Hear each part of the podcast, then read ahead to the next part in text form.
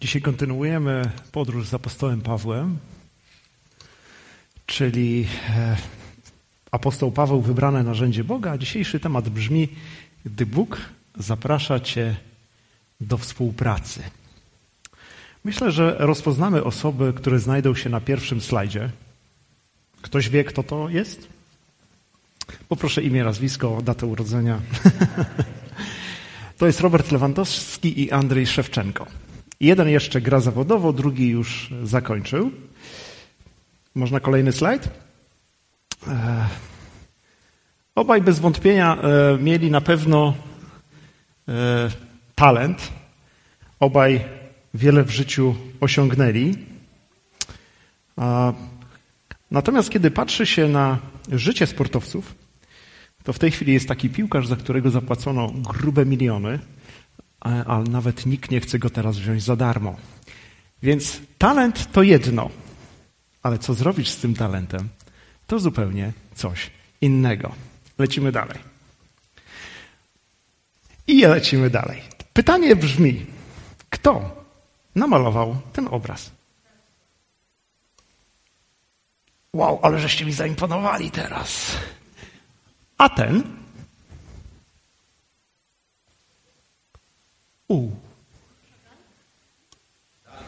Uj, uj, uj, uj. Nie idźmy tą drogą. E, zaskoczę Was. To jest jeden z pierwszych obrazów Pawła Picasso. A ten obraz kto mógł namalować? Van Gogh! Ostatnio skończyłem czytać taką książkę, e, w której zadano pytanie pewnemu młodemu człowiekowi, pokazując mu ten obraz. Kto to jest Van Gogh?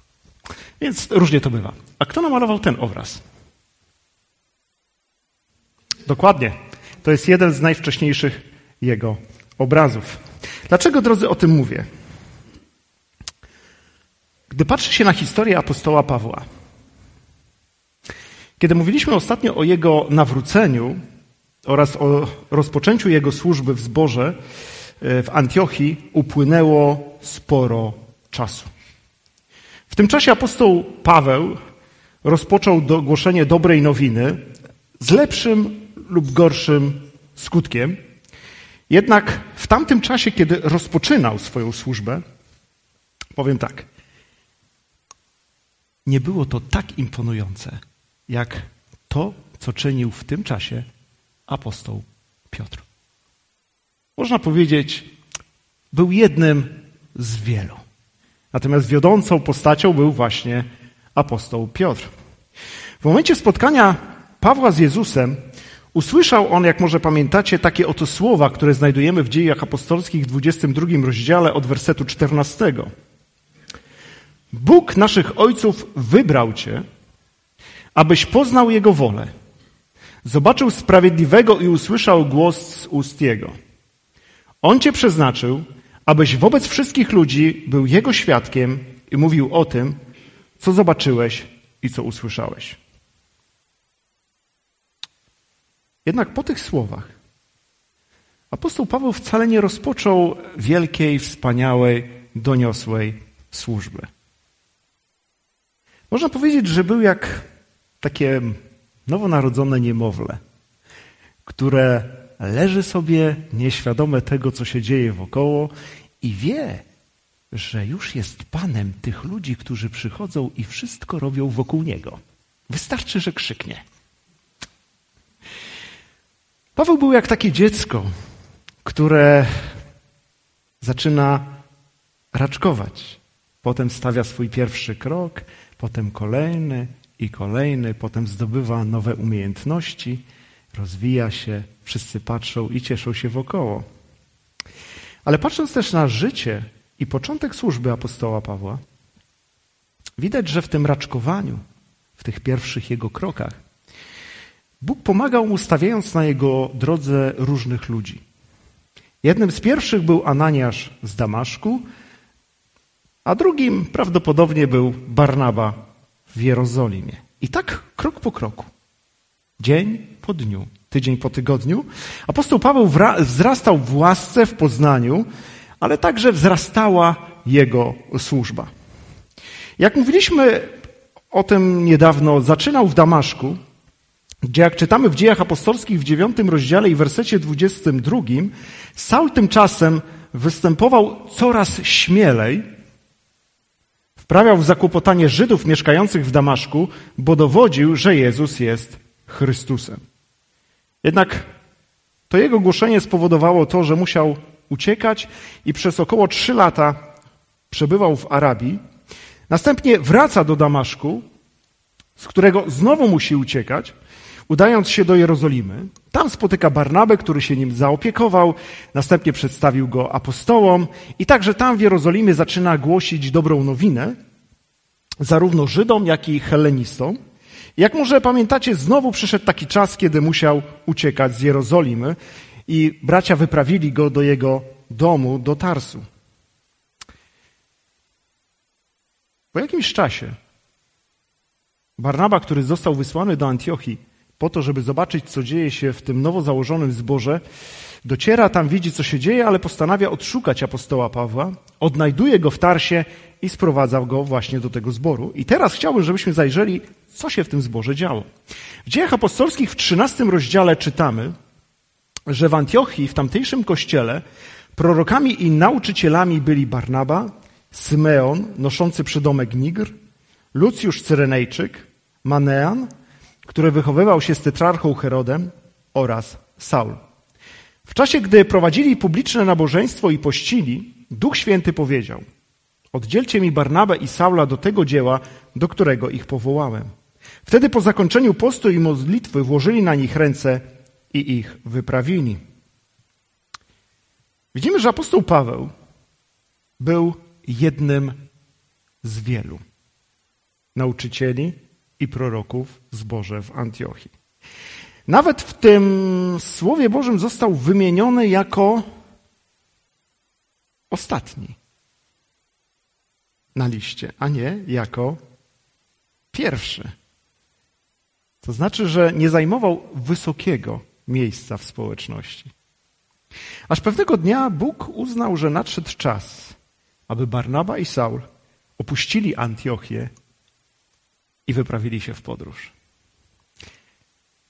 Bóg postanowił, że nie wyśle samego Pawła, ale że będzie mu towarzyszył Barnaba, jakby stając na czele tej wyprawy. I drodzy, kiedy czyta się listy apostoła Pawła, postrzegał on swoje powołanie przez Boga po pierwsze jako obowiązek. W pierwszym liście do Koryntian w rozdziale 9 czytamy i w wersecie 16 bo jeśli głoszę dobrą nowinę, nie mam się czym szczycić. Taka spoczywa na mnie odpowiedzialność i biada mi, jeśli bym dobrej nowiny nie głosił. I myślę, że każdy z nas, a jeżeli w zborze jesteśmy już bardzo, bardzo, bardzo długo, ma to poczucie obowiązku. Przecież co jakiś czas jakiś kaznodzieja przytacza nam historię o sługach, którzy otrzymali od Pana talenty. Może co pewien czas natykamy się na to słowo w Biblii, czytając po raz kolejny Nowy Testament, albo napotykamy to słowo, kiedy słuchamy audycji w internecie.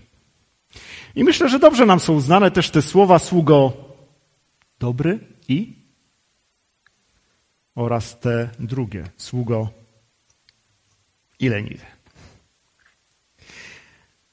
Wierzę, że zdajemy sobie z tego sprawę, że Bóg każdego, kto narodził się na nowo, obdarzył swoimi duchowymi darami i oczekuje też tego od nas, że będziemy ich używali w dziele budowania Królestwa Bożego.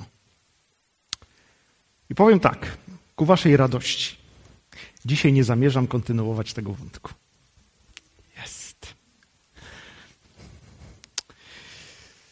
Ponieważ apostoł Paweł postrzegał też swoje powołanie, swoją służbę jako przywilej. W liście do Efezjan w trzecim rozdziale, w wersecie ósmym czytamy: Mnie, najmniejszemu ze wszystkich świętych, dana została ta łaska, abym ogłosił poganom niezgłębione bogactwo Chrystusa. I dzisiaj chciałbym skupić się właśnie na tym. Faryzeusze może, jak pamiętamy z Ewangelii, Cokolwiek robili, robili to na pokaz, aby ludzie ich widzieli. Myślę, że so, myślę sobie, że może nie wszyscy jakieś wyjątki się zdarzały, natomiast generalnie Jezus uznał, że wszyscy postępują bardzo podobnie. Gdy jednak spojrzymy na historię powstania tego ruchu, okaże się, że pierwotnym dążeniem tych ludzi było to, że zauważyli, że wśród społeczeństwa, w którym byli, ludzie zaczęli coraz bardziej być tacy świeccy. Odchodzić od prawa Bożego, coraz bardziej go naginać, więc pomyśleli, że warto by było jednak wrócić do tego, co jest sednem judaizmu, a więc do prawa Bożego. Więc wszystko miało dobre podstawy, natomiast z czasem wszystko zostało wypaczone, ponieważ ci ludzie wpadli w taką pułapkę, że ścisłe przestrzeganie prawa miało im zapewnić Bożą przychylność i Boże błogosławieństwo. Gdybyśmy może zrobili ankietę wśród naszych rodaków, dlaczego chodzicie w niedzielę do kościoła, może odpowiedź byłaby bardzo podobna, żeby Bóg się na nas nie pogniewał. Jednak pomimo tego dążenia do zadowolenia Boga poprzez swoją postawę, swoje uczynki, poprzez swoje słowa, czytając Ewangelię, widzimy, że nikt z nich nigdy na swojej drodze nie spotkał prawdziwego Boga. Starali się robić wszystko, żeby go zadowolić, żeby zasłużyć na jego przychylność, ale tak naprawdę nigdy nie zbliżyli się do niego nawet na centymetr. Nigdy nie stanęli z nim oko w oko i dokonałaby się w nich wtedy przemiana. I tak na marginesie to kiedyś może wam się przydać. Kapłani, którzy służyli w świątyni, nie byli faryzeuszami, ale sadyceuszami. I ciekawe, nie wierzyli oni między innymi w aniołów czy życie wieczne.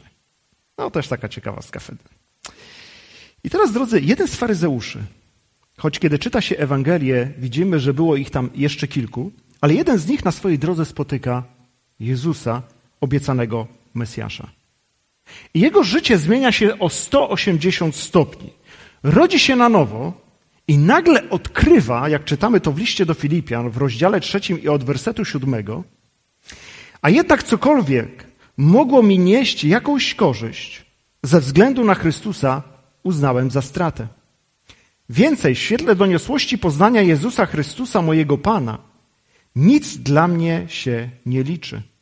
Dla Niego straciłem wszystko i wszystko uznaję za gnój, żeby tylko zyskać Chrystusa i znaleźć się w Nim nie dzięki mojej sprawiedliwości, mierzonej normą prawa, lecz tej, która pochodzi za wierzeniu Chrystusowi i ma swoje źródło w Bogu dzięki sprawiedliwości opartej na wierze.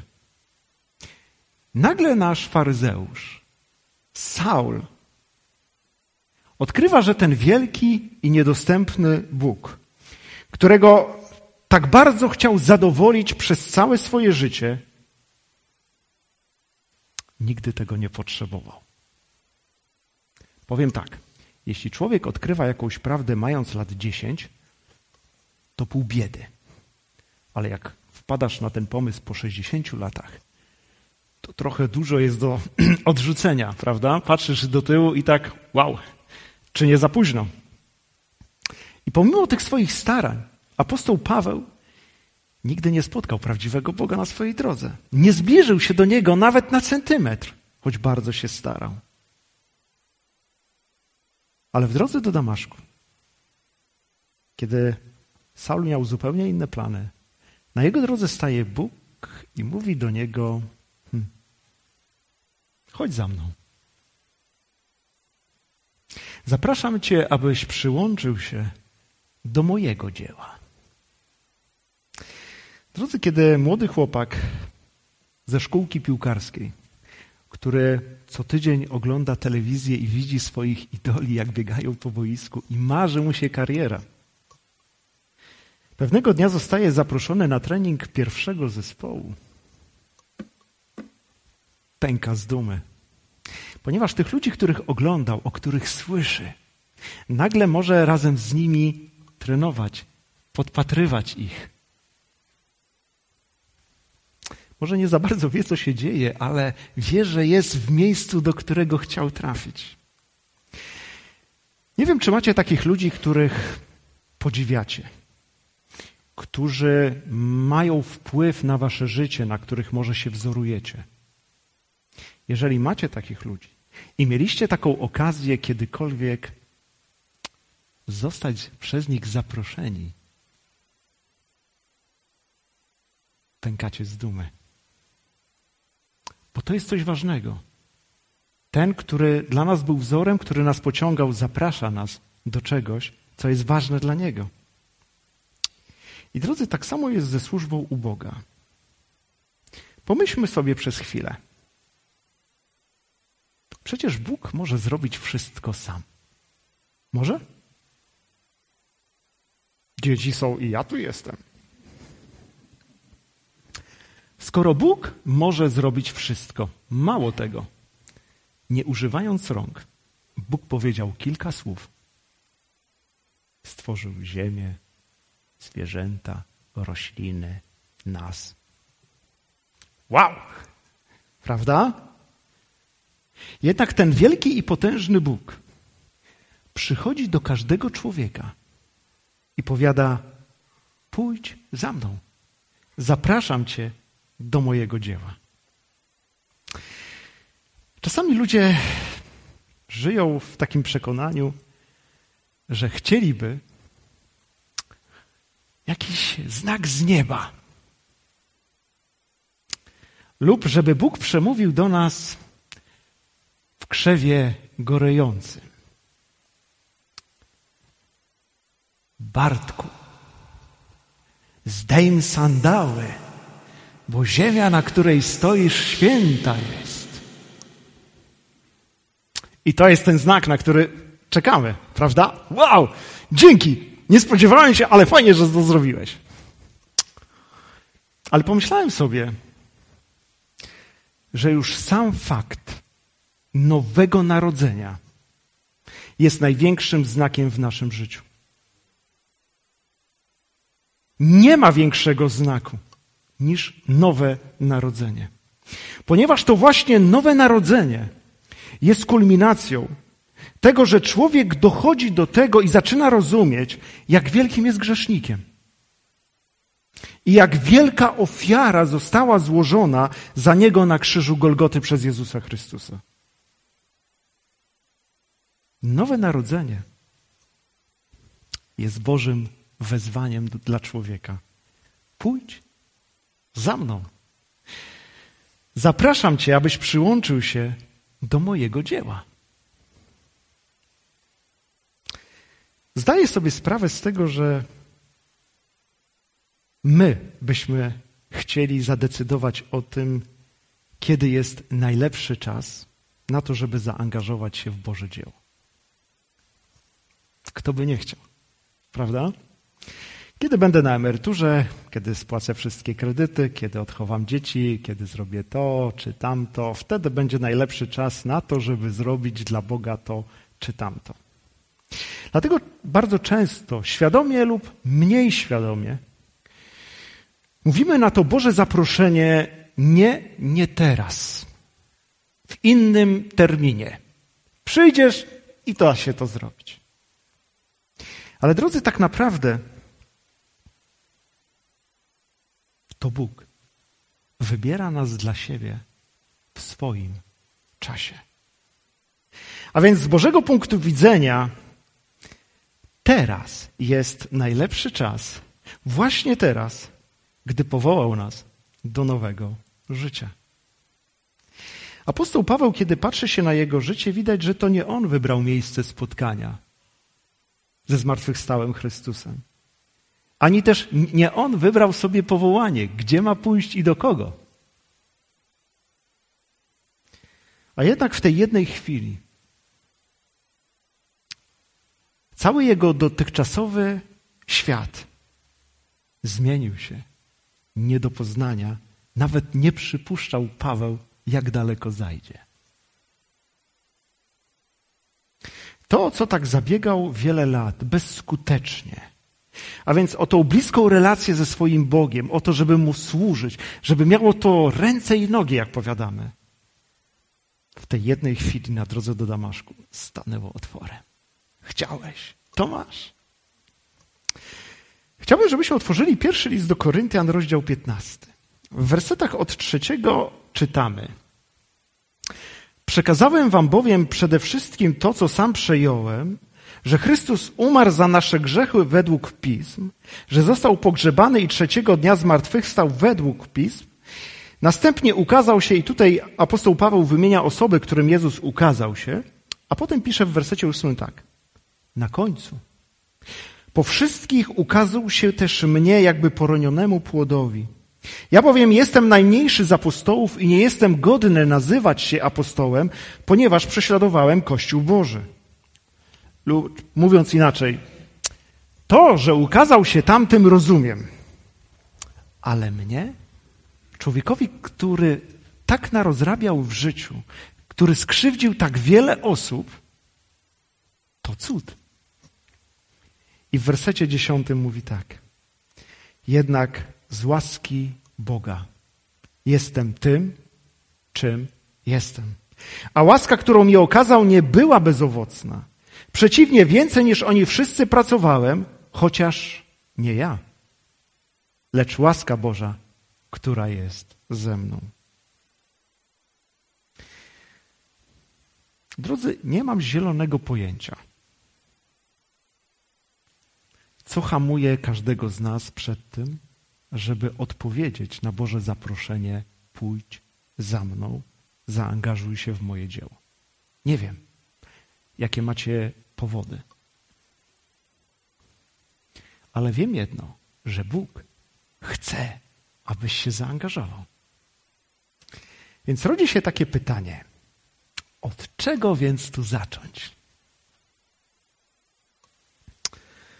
Zazwyczaj w mądrych książkach lub pasjonujących kazaniach możemy usłyszeć taką odpowiedź na to pytanie. Módl się, czytaj Biblię, a Bóg da ci znak. Tak? Módl się, czytaj Biblię, a Bóg da ci znak. Nie kwestionuję tego. Natomiast mam inną odpowiedź na to pytanie i inną radę. A mówiąc najprościej, zacznij tam, gdzie jesteś. Użyj tego, co masz. Zrób to, co możesz. A mówiąc bardziej precyzyjnie, przyłącz się do tych, którzy już coś robią. Kiedy Bóg przemówił do Mojżesza w krzewie gorejącym, to nie powiedział do niego tak. Słuchaj, Mojżeszu, Twoim celem jest, aby wyprowadzić mój lud z Egiptu. Masz na to 60 dni. Jak to zrobisz? Jakich użyjesz środków i metod? To już jest Twoja sprawa, nie wnikam. Zrób tak, żeby było dobrze. W odpowiedzi Mojżesz powiedział Bogu: Okej, okay, nie ma sprawy. Zobaczymy się tutaj za 60 dni, jak coś, jesteśmy w kontakcie. Rozeszli się po 60 dniach, Mojżesz melduje, zadanie wykonane. Wtedy Bóg wstaje z miejsca i Mojżeszu, ale ty mi teraz zaimponowałeś.